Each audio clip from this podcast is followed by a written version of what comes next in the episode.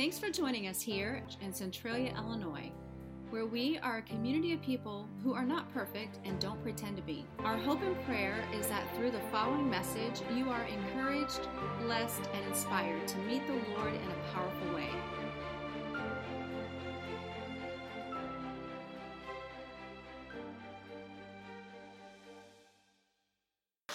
All right, Crossroads Church, can you dig it?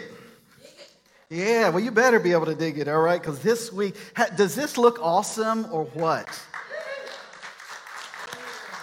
Well, it is good to be back uh, here at Crossroads. Carrie and I uh, were on vacation this past week. We uh, went all over the, it seemed like the East Coast, and we are blessed and happy to be back in uh, church this morning. Um, and I just want to say thank you. Thank you to Josh Tellefson for last week uh, preaching the message for us. Did he do an awesome job? Amen. And then um, the week before, Pastor Lee, man, he just uh, preached and did the mic drop at the end. And uh, you, you didn't know an eighty-eight-year-old man was capable of doing mic drops, but uh, he did. And then the week before that on Father's Day when we ordained Pastor Jake, and he preached to us. So, oh my goodness, thank you. Thank you, church, for being a part of our um, summer guest speaker series. And so, um, man, that was, it was hard for me to, to be here those weeks and um, not jump up here and, and preach. But you know what? I've been saving it all up for today. Yeah, I got three hours worth of message that I'm going to squeeze into twenty minutes, all right? So um, anyways, I wanted to say thank you all. Thank you all for being here this morning. Um, and kids, who's coming to Vacation Bible School? All right, you know, I rumor has it, uh, we recruited the best teacher to lead the fifth and sixth graders. So, um, you know, if you're in fifth or sixth grade, you want to be here. I hear, you know, that they've got the best classroom, the best teacher, the best support staff. Um, I don't want to throw names out, you know, and discourage anyone, but I just want you fifth and sixth graders to know you got a special week ahead of you. All right. Um, okay. Uh, if you would, uh, if you have your Bibles, I'm going to give you three places because I'm going to move fast today. And um, mark these in your Bible, all right? So Acts chapter eight, Acts chapter eight, Jeremiah twenty-nine, and Isaiah fifty-three. So if you've got those, just have those close by, ready to turn to Acts chapter eight, Jeremiah twenty-nine, and Isaiah fifty-three. Let's open up in prayer. Dear Heavenly Father, Lord, I just thank you so much for uh, the men who were able to fill this uh, pulpit and speak uh, your message and your word. And God, I just thank you that our church has the ability, has men that love you, that are uh, willing to stand up and proclaim the gospel. Lord, I ask that you would uh, be with all of our Vacation Bible School workers um, and just uh, fill them with energy, fill them uh, with health. And Lord, we know things are going to get chaotic this week, and help us to remember, Lord, that the reason why we're doing this is to lift up the name of Jesus. And God, I just ask that everyone that's here today, everyone that's watching online, Lord, that you would just allow their hearts to, to leave behind everything, all of the cares, the worries of this world. And just for the next twenty minutes, God, hear the message that you have for us. In Jesus' name, amen. Well, if you found Acts chapter eight, I'm going to read, uh, in, I'm going to start there today. And verse twenty-six says these words, "Now the angel of the Lord said to Philip," At the beginning of this chapter, matter of fact, in verse four, it tells us this, that now those who were scattered went about preaching the word, and Philip went down to the city of Samaria. And so this, this young man named Philip, he uh, is called Philip the Evangelist. Today you're going to see why that he got that title. But here in verse twenty-six, it says, "An angel of the Lord said to Philip," how many people would like an angel of the Lord to approach you and speak to you? Yeah, all right. Um, I, you know, it sounds exciting. It sounds like it would be fun. But everybody that I read about in the Bible that encountered the angel of the Lord, like the angel of the Lord said, "Hey, get up off of the ground." Um, so they, they were petrified. They were scared. And so I don't know if that happened here with Philip, but um, here's what the angel of the Lord said to Philip. He said, rise and go toward the south to the road that goes down from Jerusalem to Gaza. This is a desert place. And he rose and he went, and there was an Ethiopian, a eunuch, a court official of Candace, queen of the Ethiopians, who was in charge of all her treasure. He had come to Jerusalem to worship and was returning, seated in his chariot, and he was reading the prophet Isaiah. Now think about this. Here's the, the stage is set. All right, we have uh, Philip the evangelist. We have the church being persecuted, and that persecution um, created the need for uh, Christians to go throughout the, the nation and ultimately the world. Um, have you ever been in a place where if it was up to you, you would not have made the change? Guys, I got all kinds of echo back here, so if you can take me out of the monitors or whatever else, I feel like I got three people up here preaching. Um, and so here was Philip, the evangelist. He got um, sent out, and there were many other preachers that were going. And what it says was that wherever they went, they preached the name of Jesus. And then this angel of the Lord tells him to go and approach this young man who was an Ethiopian eunuch. And so there's a couple things about this. Number one, he's Ethiopian. That means he wasn't Jewish. All right, he was different. He was a eunuch. Um, adults, that means he was castrated. He was probably conquered, his country was, and they kept the, the, the brightest, and then they would castrate them and, and get the, you know, use their brain power. He was a government worker, all right? Any government workers in here? Okay, well, th- this Ethiopian eunuch was a government worker, all right? And um, not only that, he worked in finance, all right? He controlled the purse and the money of the queen of Ethiopia. And then finally, it says that he had come to Jerusalem to worship. And now he's on his way home, and this uh, angel of the Lord tells uh, Philip what to do, and he says, go over and join his chariot. Now, I don't know about you, but every time that I've heard this story, I always pictured the chariot just sitting there on the side of the road, and Ethiopia, um, I'm sorry, Philip's, you know, looking over there, and the angel said, yep, that's where you go, and, and going over there and talk to him. But really, from the words, what we understand is that the uh, chariot was moving. And so here's what it says. So Philip ran to him and heard him reading Isaiah the prophet and asked, do you understand what you're reading? So here Isaiah is, I'm sorry, here is Philip and this Ethiopian eunuch and the book of Isaiah being read. Now, it's interesting that we are doing Destination Dig because one of the things about Destination Dig is that um, there are evidences that everything that we read in this Bible are true. Everything. Matter of fact, did you all enjoy the kids up here singing earlier? I mean, did you see those, those motions that they were doing? Come back next Sunday, and you're going to see a bunch of adults doing those motions with them. All right? Trust me. All right, even the fifth and sixth grade teacher I hear um, will probably be doing those motions. Okay? And so, um, Mister Hunter, did you all see Hunter up here singing? Hunter, come up here, please.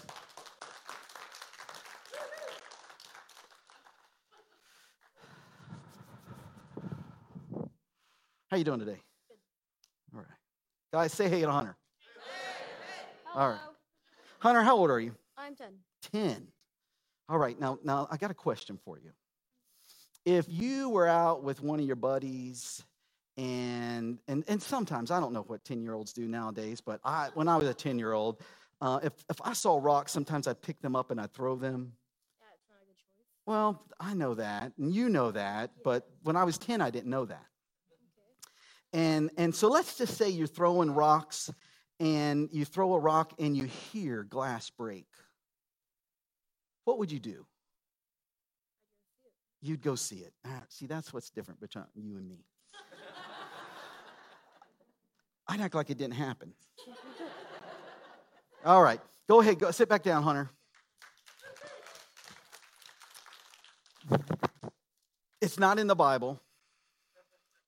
But in nineteen forty-seven, there was a young Bedouin shepherd boy, about ten years old, about Hunter's age.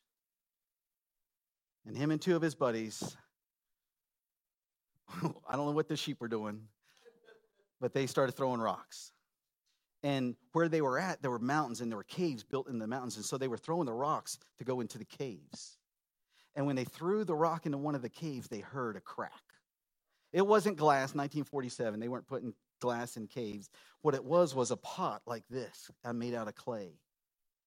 But th- these young men weren't like Hunter, and when they went to go check on it, they were like Pastor Ronnie when he was ten years old.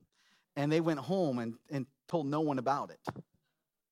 And then that next morning, they finally had a conversation with one of their parents and said, hey, we were throwing rocks and we heard this noise. And so they went and checked out the cave.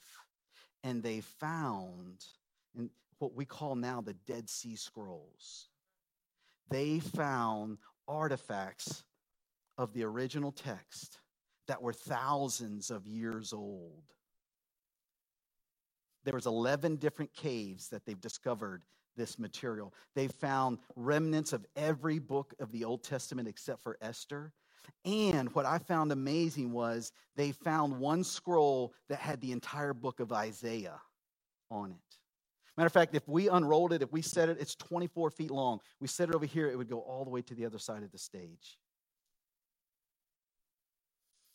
And because it was in this region of the Dead Sea, there's very salty, it preserved these parchment papers better than any other way that they could have. And so today you can actually go and tour and see that scroll of Isaiah unrolled, that twenty-four feet of length. That's what the Ethiopian eunuch had. He had that scroll, and he was reading, and he was rolling that little piece of paper either way as he read. I want to share with you uh, about another prophet. And if you found those three different areas, go to Jeremiah chapter twenty-nine. Jer- Jeremiah chapter twenty-nine and verse thirteen is our verse of the week, kids. So this is a good verse to memorize. Jeremiah twenty-nine thirteen says this, "You will seek me and find me when you seek me with all your heart." Now, let me ask you this. Have you ever been looking for something but not really looking? Now, hold on, parents. I, I'm not talking about your kids when you tell them to go get the bottle of ketchup that's sitting in the refrigerator door. Like everybody that opens the refrigerator door sees the bottle of ketchup. But when your child goes and opens up the refrigerator door, it disappears. And you send them three times and they promise you it's not there. And you go and all of a sudden the magic un- happens and it's there. Uh, I'm not talking about that. Wives, I'm not talking about your husbands when you ask them to find something in your purse. All right? That, that it, it ain't, ain't there. That's not what I'm talking about today. I'm talking about, have you ever been looking for something but not really looking? I mean, you you, you told yourself that you were looking. Well, th- this happened to me over the, this has been a process that's been going on for the last eighteen to twenty-four months, and Friday, it came to a head. Friday, we were uh, about to leave the house. We were actually uh, going to um, a, a funeral viewing, and as we were going out the, the back in the car out of the garage, the garage door started coming down, and it stopped about halfway, and I heard a loud bang. Th- those aren't good sounds. All right? And, and so I, I did what everyone does, and I, I pushed the button to... on it, you know, maybe it just needed a little more emphasis, and that wasn't it, folks. And so um, I did, I, I've been playing with this garage door for two years. And so what happens is I go in there, and I can see it, and there's this one wheel that pops off, and I'm like, yeah, I'm, I'm in, I'm dressed up, and it's hot and muggy. I'm starting to sweat, and I'm like, you know what? I'm just going to leave this. I'm going to get this later on this evening. Later on that evening, I go out there with a hammer, and I fix the problem. Have you ever done that? You know, hammers, they work on a lot of things. I just want you to know. And uh, the hammer worked. I fixed the problem. I was able to get the, the garage door up and down, but I noticed that the, the garage door opener had detached from the garage door. And so because I had been chasing this problem for a while, I did the only thing I knew to do, and I texted Roger Kern. Amen. I texted, I said, Roger, my door just fell apart. um, I didn't tell him the rest of the story that I've been trying to fix it for two years. And he said, well, you know what? Uh, I'll come by tomorrow evening and I'll take a look at it. He comes by and he takes a look at it. He, I was looking at it too. For two years, I was looking at it. He goes in there and does this little thing and that little thing. And I see the problem. And I'm like, yeah, well, I don't. And sure enough, one of the rails was bent sideways. Now, guys, this I looked at this thing every day. I didn't see that it was bent. Not only that, um, I'm still kind of, I'm not mechanically inclined, folks. I can do certain things with hammers. And beyond that, it's a hit or miss. And so um, he goes up there, and then he pushes on this piece of board that was fastened to the wall, and it should be solid, right? It wasn't. It moved like a, a, a, a swing. He goes, it's not supposed to be doing this. And I'm like, I got that. You see, I was looking for the problem, but I wasn't. And, and so what I was looking for, I just wanted the door to open and shut. And so I used a hammer, and the door opened and shut. And then it would stop again a couple months later, and I would use the hammer, and it would open and shut. Until finally, when it ripped the door apart, did I decide that maybe, just maybe, the hammer wasn't the only solution to this problem that I kept facing. You know, when I think about what this verse says, it says, you will seek me and find me. I, I realize that there's three types of people when it comes to this concept of seeking God. Number one is there, one group of people is this. These are people who do not seek God. You may be here this morning, and, and, and you even ask yourself, I don't even know why I'm at church. I mean, I have no interest in God. I'm not looking to have a relationship with God. Um, or it may be somebody who, uh, if you ask them, why, why don't you want to have a relationship with God? They would tell you, you know what? I used to pray, and God didn't answer my prayer, so you know what? I'm just going to stop. Or maybe it is... Um, people, they don't want to be involved with church or have a relationship with God because right now they're in a season of life where the one thing they are seeking is pleasure. They're seeking things that uh, give them joy, that makes them feel good about themselves, and, and none of it has to do with anything inside the walls of this church. Or maybe they've had a crisis of faith. I had a conversation with a great friend, and he said, Ron, I'm struggling this week. A, a man who I know loves God, a man who I know um, has served God, and yet here he is in the middle of a crisis of faith, wondering, is, is all this real? That's the first group, people who are, are not seeking God. The second group I believe that are probably represented here is that there are people who are seeking God, but they're not seeking God first. The great theologian Alan Jackson in nineteen ninety-four penned the words to a song called The Summertime Blues. Maybe you all are familiar with that. In The Summertime Blues, Alan Jackson is telling the story of a, a young student who's off for the summer and is being forced to work a job so that he has money to do things on Friday nights and Saturday nights, and he doesn't like that. And I think that, you know what, that it, that's not just kids in high school and in between grades and in between the end of school and the beginning of the, the next year. I think that there are Christians who get the summertime blues. And they um, kind of take the summer off for seeking God.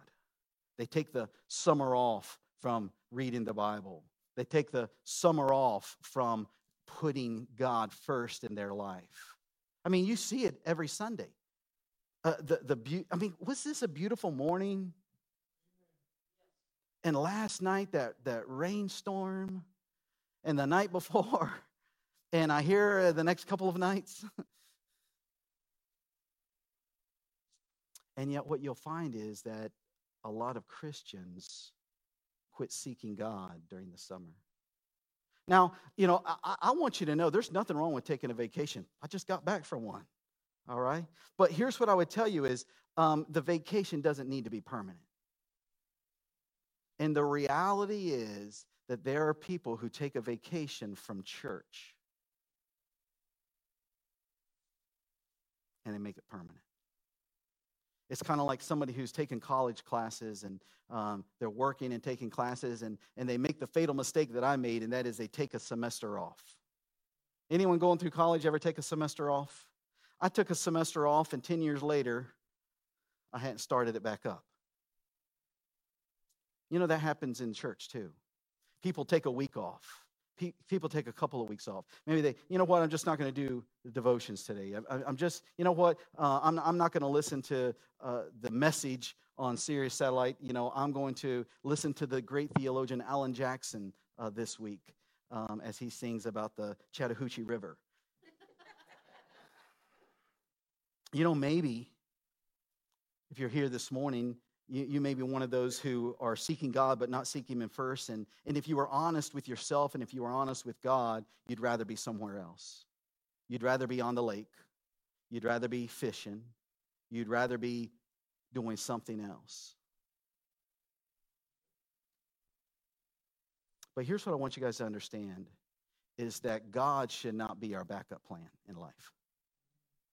Many of us, we go through life and we make decisions and we ask God to bless those decisions. And I've even seen the bumper stickers. And, and if you've got this bumper sticker on your car, take it off immediately. No. Um, and it said, God is my co-pilot. It's cute, all right? But the concept is really bad. I don't want God to be my co-pilot. I want to be the co-pilot. I want God to be the pilot. And and so when it comes to seeking God, Jeremiah twenty-nine thirteen, you will seek me and find me. So there are people who are not seeking God. There are people who are seeking God and not putting Him first. And then there are people who are seeking God. Now, I don't know if you all remember, but when we went through um, the series uh, Transformed, there there was, I talked to you each week about there's a promise. And then there's a premise. Here we see this in Jeremiah twenty-nine thirteen. Here's the promise. You will seek me and find me. But here's the premise. If, if you want to find God, if you want to find Jesus, who we've sung about in every song this morning, read the rest of the verse. It says, when you seek me with all your heart. It's not enough to want to have a relationship with God. It's not enough to want to seek God. It's not enough to want God to bless us. What he says here, you will seek me and find me when you seek me with all your heart. Second Chronicles sixteen nine says these words, for the eyes of the Lord run to and fro throughout the whole earth to show himself strong in behalf of those whose heart is perfect towards him.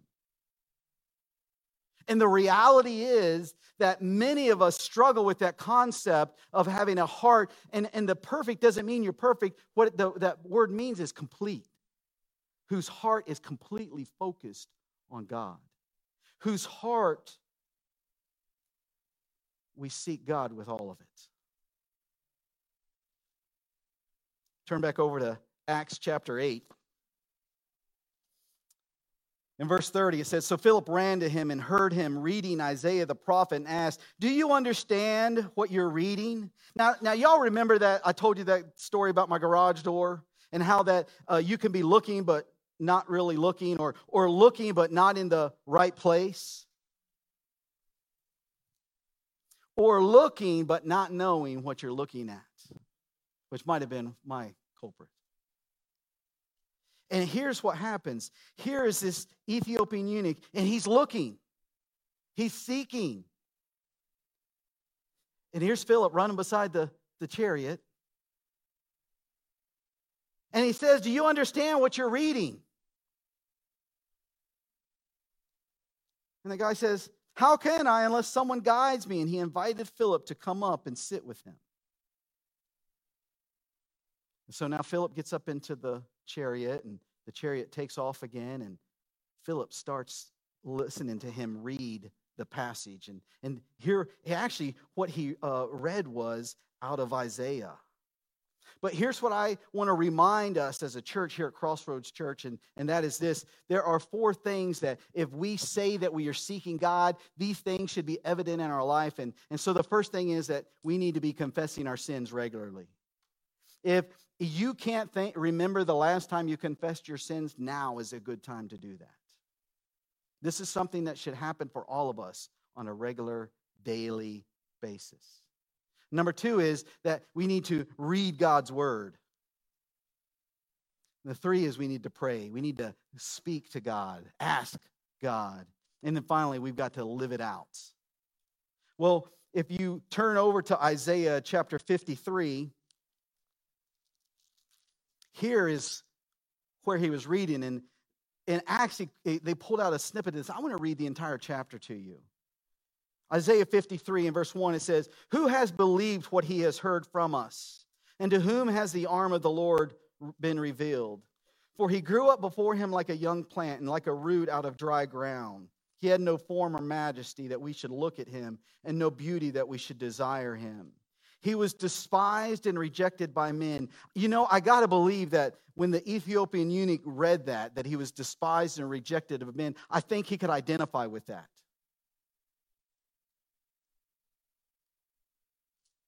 "A man of sorrows, acquainted with grief, and as one from whom men hide their faces. He was despised, and we esteemed him not. Surely he has borne our griefs and carried our sorrows, yet we esteemed him stricken, smitten by God, and afflicted. But he was pierced for our transgressions. He was crushed for our iniquities. Upon him was the chastisement that we brought that brought us peace, and with his wounds we are healed." In verse six, it says, "All we like sheep have gone astray. We have turned everyone to his own way." There's a video meme going around social media circles right now, and there's this big trench, and uh, the videographer is walking up, and, and there's just these two legs sticking up out of the trench. And, and you don't know what those legs belong to, and this guy goes in there, and he pulls out this sheep. And, and he sets him onto the sturdy ground, and then the sheep is like, "Thanks for nothing," and takes off running and makes it about three hops and then jumps, and he's back in the ditch again. That's what he's talking about right here. All we like sheep have gone astray. We've turned everyone to his own way. That's all of us, folks. We see, see, we can't seek God on our terms. Seeking God is not a smorgasbord. Seeking God is when you say, "Chef, feed me," and you don't know what's coming out of the kitchen. But whatever comes out of the kitchen is good for you. Whatever comes out of the kitchen is what you need. Verse seven, "He was oppressed and he was afflicted, yet he opened not his mouth, like a lamb that is led to the slaughter, and like a sheep that before its shears is silent." I didn't understand exactly what that, I thought it just meant the sheep were being silent in line. You know, like, I mean, you have one hundred sheep in line, and, you know, they're just sitting there, okay, just waiting for their turn to get sheared. But um, I, I don't know what is going on, but there's there's two types of videos that I'm fascinated with right now, all right? One is cleaning dirty pools. I don't have a pool. I don't want a pool, all right? I want a friend with a pool. Um But I see these videos, and, it, and it, it starts off with this green grime, and then they transform it over four or five days, and then it's crystal clear water. I don't know what is it about that, but I, I like watching that transformation. And then the second type of video that keeps popping up is the video of sheep getting sheared. Like, these these are these are sheep that have been neglected for years. I mean, like, you know, it just looks like a ball of wool. Dirty wool. And then they, have you ever seen them shear a lamb? It's weird. They they grab this lamb, and then they start cutting, and then they throw them on its side, and then they keep peeling it because they, they try to get that all off in one piece. And that whole time, you know, that lamb's not making a sound. They're flipping him, rolling him, going this way, that way, and they're just, and it's got to hurt. And yet the Bible says, "And like a sheep that before its shears is silent, so he opened not his mouth." Now, I got to tell you, that's not us. If, if the Bible was talking about us, it would be talking about like a little piggy that gets picked up. Have you ever picked up a little piggy? What do they do? They squeal. That's right. I mean, you could pick them up as kind and gentle as you want, but they are going to. That's, that's what pigs do. But that's not what Jesus did. When Jesus took upon himself our transgressions, our sins, the Bible tells us that he was silent. Verse eight, by oppression and judgment he was taken away. And as for his generation, who considered that he was cut off out of the land of the living, stricken for the transgression of my people. And they made his grave with the wicked. This is Isaiah, three hundred years talk before, telling about what Jesus Christ was going to go through on the crucifixion. And with a rich man in his death, talking about the tomb that he was laid, although he had done no violence and there was no deceit in his mouth. Verse ten, yet it was the will of the Lord to crush him. He has put him to grief. When his soul makes an offering for guilt, he shall see his offspring. He shall prolong his days. The will of the Lord shall prosper in his hand. And verse eleven, out of the anguish of his soul, he shall see and be satisfied. And the reality is this, if you find yourself here today and you're not seeking God, or you find yourself in the other camp where you're seeking God, but you're not seeking him first, you know, you'll take him if, if you have time left over, if you have money left over, if you have relationship space left over, you'll, you'll seek God. But it says here that when Jesus took upon himself our pain, our suffering, our guilt, he was silent, and yet his soul was satisfied. Why? By his knowledge shall the righteous one, my servant, make many to be accounted righteous, and he shall bear their iniquities. You see, everything that we're going to talk about this week in Vacation Bible School centers around this. Seek truth, and find Jesus. Seek truth, and find Jesus. All right, you guys stay silent over here. This side. I'm going to say seek truth. I want to hear you guys say find Jesus. You got it? All right. Seek truth. Find Jesus. Pretty good. All right. Uh, I'm going to try this with you all, okay? Seek truth. Find Jesus. All right. All right. Now let's all try it together. Seek truth. Find Jesus. How do, how do we seek him? Do we seek him when it's convenient? Do we seek him when it works out for us? Do we seek him when life is going good? Do we seek him when it se- or, or do we seek him when the wheels of life fall off? Do we seek him when we've tried everything in our own effort and, and there's nothing else that's going to work? So you know what? I'll give this God thing a try. Whatever your reason is, Jeremiah twenty-nine thirteen says this, seek him with your whole heart. That's the secret. In verse eleven here, it says that by many will be accounted righteous. You know, in the seats in front of you, in the, the, the back of that seat, there's a little blue card there. It's called a decision card. And the reality is this, that every one of you that are here today, every one of you that are watching online are making a decision. And the decision is this, am I going to seek God? Or not? And if I am going to seek God, am I going to seek him first? Or am I going to let life get in the way? If you flip back over to Acts chapter eight. After they read through Isaiah, in verse thirty-four, the eunuch said to Philip, about whom, I ask you, does the prophet say this about, himself? Or about someone else? And then Philip opened his mouth, and beginning with the scripture, he told him the good news about Jesus.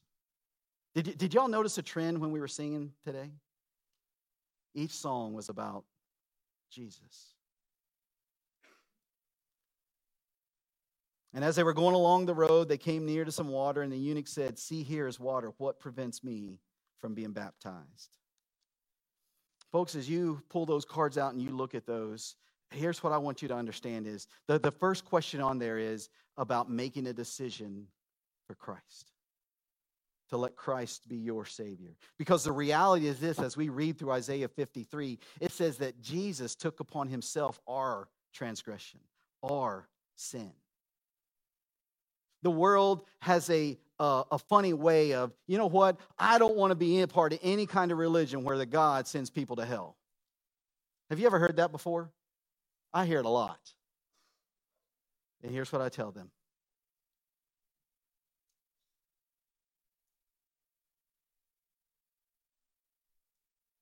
God knew that Ronnie Tabor would never, ever be able to live a perfect life.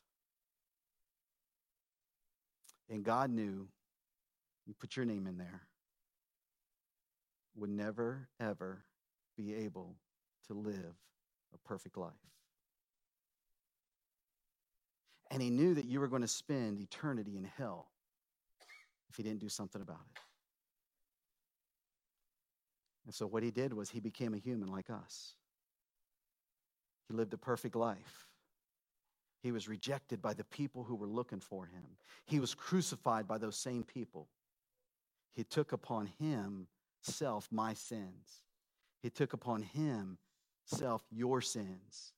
He took upon himself the sins of the people who were hanging him on that cross. He took upon himself the sin of the people who were jeering and mocking and profaning his name.